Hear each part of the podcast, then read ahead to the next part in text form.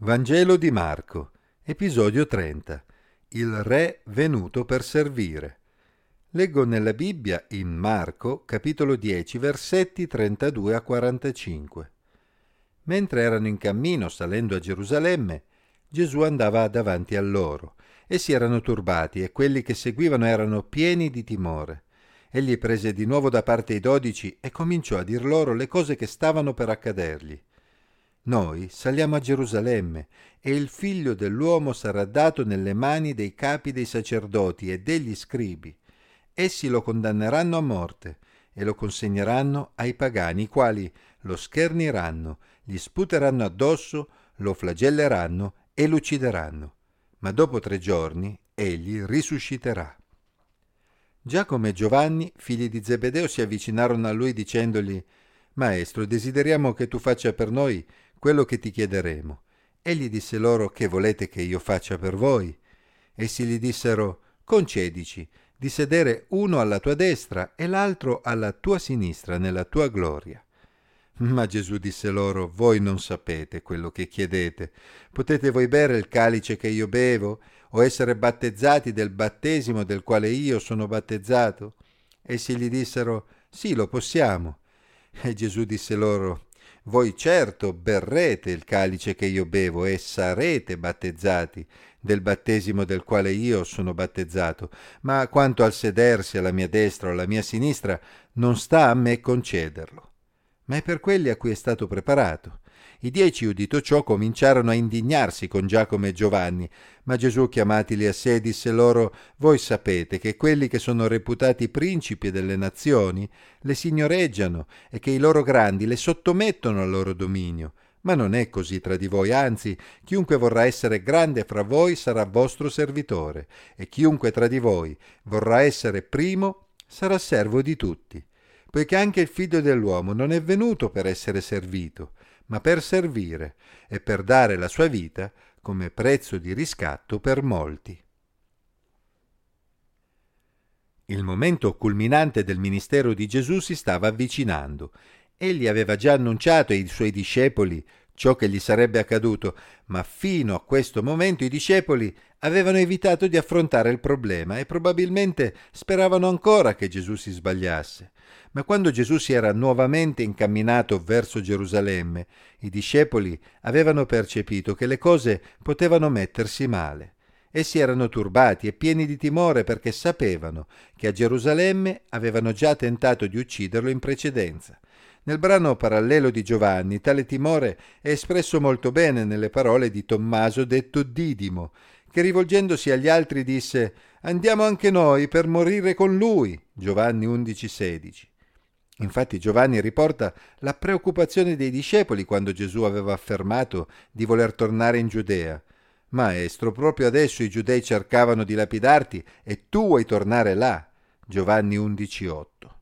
Gesù non cercò di tranquillizzarli, anzi ribadì che quello era il suo ultimo viaggio verso Gerusalemme. Nel giro di pochi giorni egli sarebbe stato dato nelle mani della classe dirigente, che lo avrebbe condannato e lo avrebbe consegnato ai pagani, ovvero ai romani, i quali lo avrebbero ucciso dopo averlo schernito e flagellato. Ma quella non sarebbe stata la fine, infatti dopo tre giorni sarebbe risuscitato. Gesù non avrebbe potuto essere più chiaro di così con i suoi discepoli.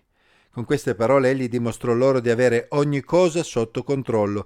Infatti le cose sarebbero andate esattamente come egli aveva detto loro. Era piuttosto chiaro che Gesù stava andando a Gerusalemme nella piena consapevolezza degli eventi che lo attendevano. Anzi, stava andando lì proprio volontariamente per affrontare quegli eventi.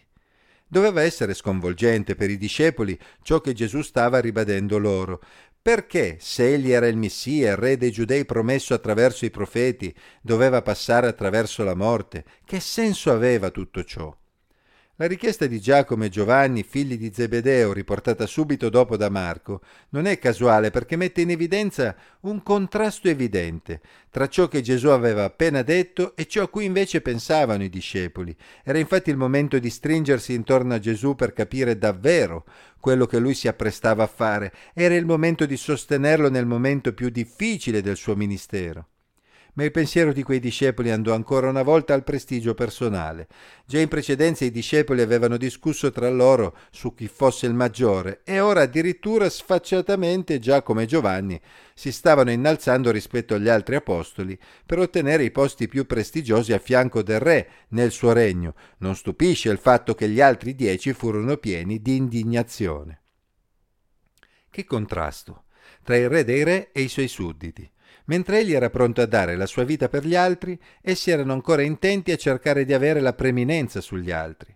Gesù ancora una volta mostrò grande pazienza verso di loro e con amore ne approfittò per impartire un'ulteriore lezione sulla relazione tra il prestigio e il servizio. Evidentemente essi non avevano ancora capito bene ciò che Gesù aveva appena detto Avevano compreso che da lì a poco egli sarebbe morto su una croce romana e si erano pronti a seguirlo fino a quel punto, avrebbero bevuto quel calice amaro, sarebbero passati attraverso quel battesimo, ovvero attraverso quell'immersione nella prova più difficile. Con molta facilità Giacomo e Giovanni si dichiararono pronti a farlo. Gesù sapeva bene che dopo la sua morte e la sua risurrezione i suoi discepoli attraverso l'opera dello Spirito Santo in loro avrebbero avuto la giusta determinazione per affrontare la persecuzione e la maggior parte di loro lo avrebbero in effetti onorato dando la loro vita per la loro fede in lui. Tuttavia, essi non dovevano preoccuparsi del premio che Dio avrebbe dato a ciascuno di loro. Come Gesù aveva già insegnato loro in precedenza, chi voleva essere il primo doveva essere servo di tutti. Si veda anche Marco 9, 35. Mentre i principi di questo mondo fanno a gara nel dominare gli uni sugli altri, essi non avrebbero dovuto pensare al loro posto rispetto agli altri, ma avrebbero dovuto semplicemente preoccuparsi di servire gli altri e lasciare che Dio si preoccupasse del loro premio.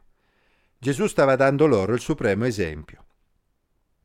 Egli era il re dei re, eppure era un re venuto per servire, non per essere servito. Egli stava percorrendo la strada verso Gerusalemme, sapendo che gli uomini non gli avrebbero tolto la vita. Infatti sarebbe stato lui stesso a dare la sua vita come prezzo di riscatto per molti. Tra quei molti ci sono tutti coloro che in seguito avrebbero compreso ciò che Gesù stava facendo, riconoscendo che egli aveva pagato per il loro peccato. Gesù stava agendo per amore nei confronti dell'umanità. E lo stesso avrebbero dovuto imparare a fare i suoi discepoli. È triste considerare che a distanza di duemila anni molti discepoli di Gesù sono ancora preoccupati di avere la preminenza sugli altri e di essere serviti e riveriti, piuttosto che essere preoccupati di servire gli altri con amore. Che Dio ci dia di comprendere davvero l'esempio che Gesù ci ha dato, ricordandoci che per essere i primi dobbiamo imparare a diventare i servi di tutti, senza aspettarci dagli altri qualcosa in cambio. Sarà il Signore a dare ad ognuno il premio che ha preparato.